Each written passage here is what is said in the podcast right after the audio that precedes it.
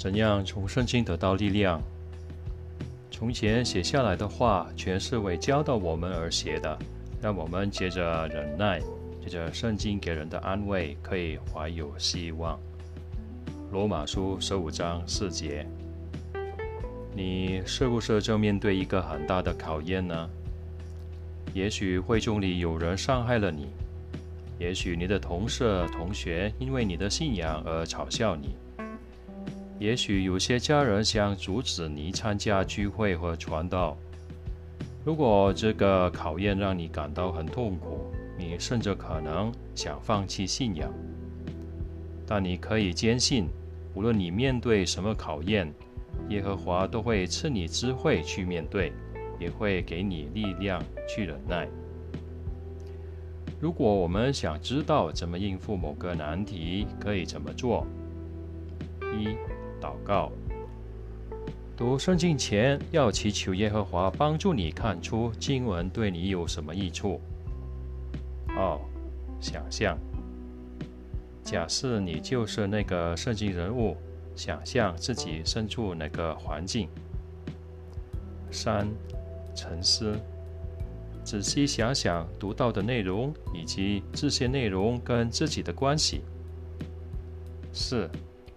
实践要学以致用，这样我们就能做更明智的决定，内心就会更平静，信心也会更坚强。圣经详细的描述一些不完美的人怎样面对严峻的考验。耶和华为什么要把这些经历记录下来呢？因为他希望我们向他们学习。耶和华指引使徒保罗在罗马书十五章四节谈到这一点，阅读这些记载可以给我们安慰和希望，但只是阅读还不够，我们要让圣经引导我们的思想，打动我们的内心。如果我们想知道怎么应付某个难题，可以怎么做呢？我们可以采取以下四个步骤。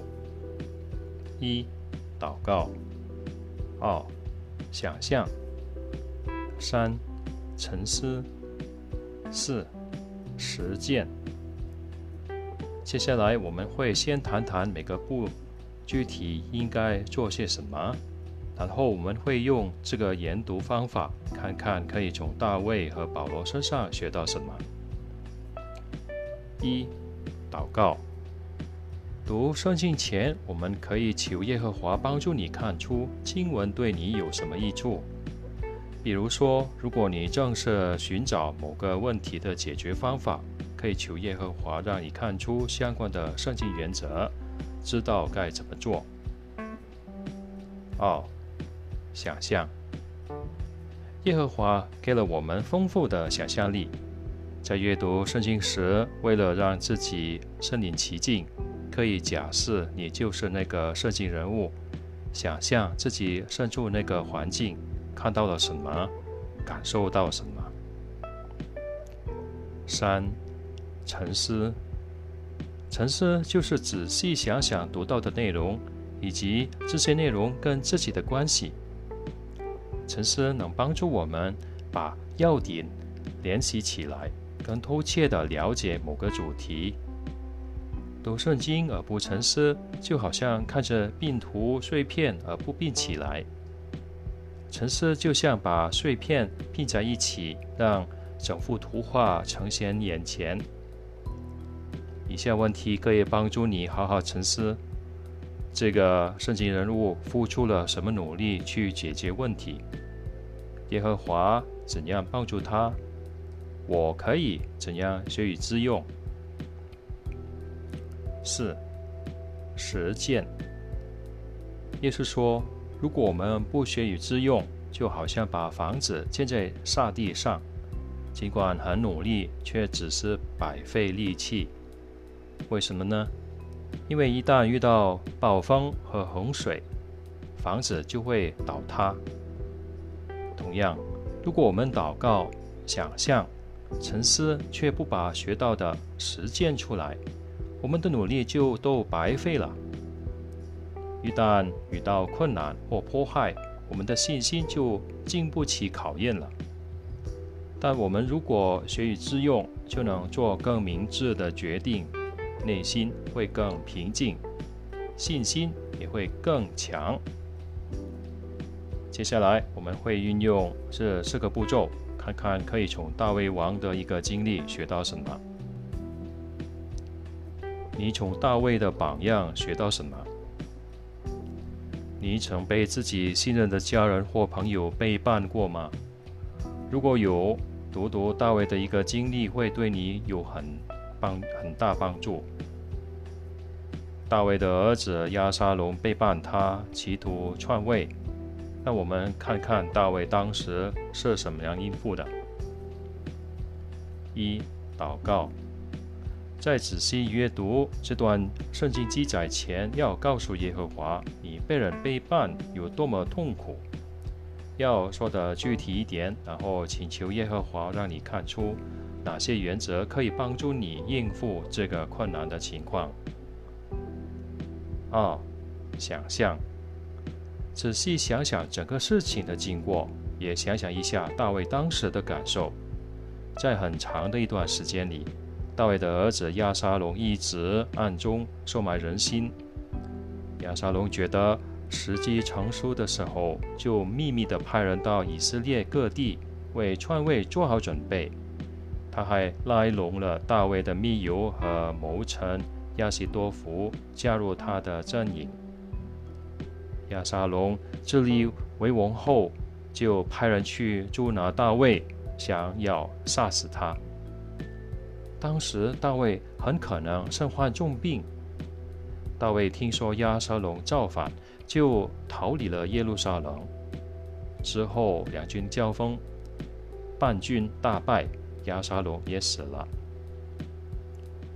接下来想想一下，大卫遭遇这一切时有多么痛苦。他深爱亚沙龙，他非常信任亚西多福，但这两个跟他非常亲近的人竟然联手背叛他。他们不但上偷了他的信，还想置他于死地。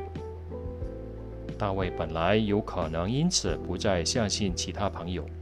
怀疑他们都加入了亚沙龙的阵营，他也有可能只顾自己，独自逃走，也有可能感到彻底绝望。但大卫并没有这样，他成功度过了这次考验。他是怎么做到呢？三，沉思。你从这个记载学到哪些原则呢？请想想，大卫付出了什么努力去应付考验？大卫并没有惊慌失措、草率地做出决定，也没有因为恐惧而犹豫不决。他向耶和华祷告求助，也主动请朋友帮助他。大卫做了决定，就马上采取行动。那虽然受到很大的伤害，他并没有开始猜忌别人或者变得愤愤不平。他还是继续信赖耶和华，也信任他的朋友。耶和华怎样帮助大卫呢？如果你进一步研究，就会看出耶和华赐给大卫力量，帮助他度过这个难关。耶和华让大卫做的决定都能成功执行，也帮助了那些忠于大卫、奋力保护他的人。四、实践。想一想，我可以怎样效法大卫？你需要立刻采取行动解决问题。你可以根据情况，直接按照耶稣在马太福音十八章提出的劝告去做。或者运用其中的原则，不要感情用事、鲁莽地做出决定。你要向耶和华祷告，求他使你保持冷静，有智慧应付难题。不要失去对朋友的信心，要愿意接受他们的帮助。最重要的是，你要听从耶和华通过圣经向你提出的建议。你从保罗的榜样学到什么？你是不是正在忍受家人的反对呢？在你住的地方崇拜耶和华的活动是不是被严格限制，甚至完全禁止呢？如果是，读读提摩太后书一章十二至十六节，四章六至十一节。十七至二十二节会让你受到很大的鼓励。这些话都是保罗被囚禁的时写下来的。一、祷告。你开始读这些经文以前，要告诉耶和华你遇到什么困难，有什么感受，要说的具体一点。你要请请求耶和华帮助你从保罗的经历中看出适用的原则，知道怎样应付困难。二、想象，你可以想象一下保罗当时的处境。保罗被关在罗马的一个监狱里，被锁链锁着。虽然他以前也坐过牢。但这一次，他知道自己被将被处决，他感到精疲力竭。此外，一些朋友抛弃了他。在这种情况下，保罗本来有可能后悔，觉得自己如果没有那么热心传道，也许就不会被逮捕了。他有可能怨恨亚细亚行省。那些撇下他的人，或者不再信任其他朋友。不过保罗并没有这样。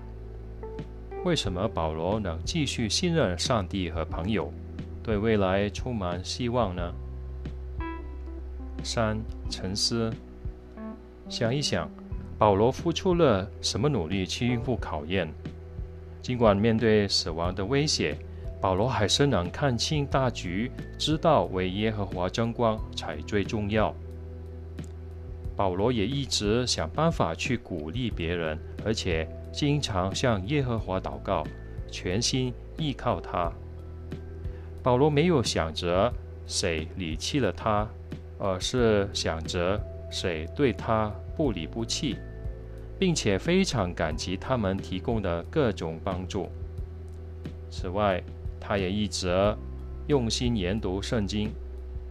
最重要的是，保罗非常肯定耶和华和耶稣都很爱他，没有离弃他，而且一定会因为他保持忠贞而奖赏他。耶和华曾经告诉保罗，他会因为信仰而受到迫害。耶和华怎样帮助保罗忍受迫害呢？耶和华回应了他的祷告，也赐给他力量。耶和华保证，保罗一定会得到他奋力追求的奖赏。耶和华也通过保罗的一些忠心朋友，给他提供了很多实际的帮助。四、实践。想一想，我可以怎样效仿保罗呢？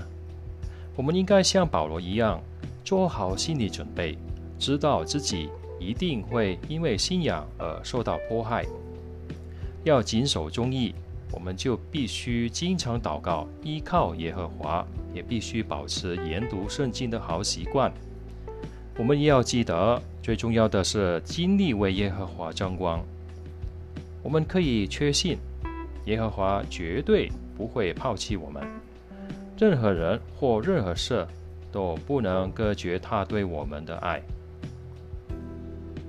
向其他圣经人物学习，我们不论身处什么情况，都可以从圣经中的好榜样受到鼓励，得到力量。例如，日本的林姐妹是个先驱，他本来很害怕在公众场所做见证。但约拿的经历帮助他克服了恐惧。在印尼有个年轻弟兄叫啊赫克托，他的父母都是不是耶和华见证人，但路德的好榜样感动了他，让他很想认识和崇拜耶和华。如果想进一步了解能鼓励你的圣经人物，可以从哪里找到相关的资料呢？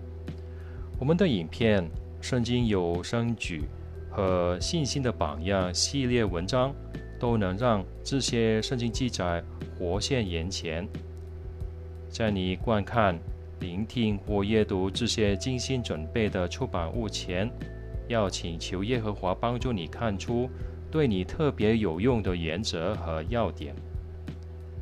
想象你身处在那个圣经人物的环境之中，沉思耶和华的这些宗仆怎么做，以及耶和华如何帮助他们渡过难关，然后把你学到的实践出来。要感谢耶和华已经为你做的事，为了表达感激之心，要找机会去鼓励和帮助弟兄姐妹。在撒旦控制的这个世界里，我们一定会遇到很多困难，有时候甚至会感到不知所措。但我们不用担心，也不用害怕。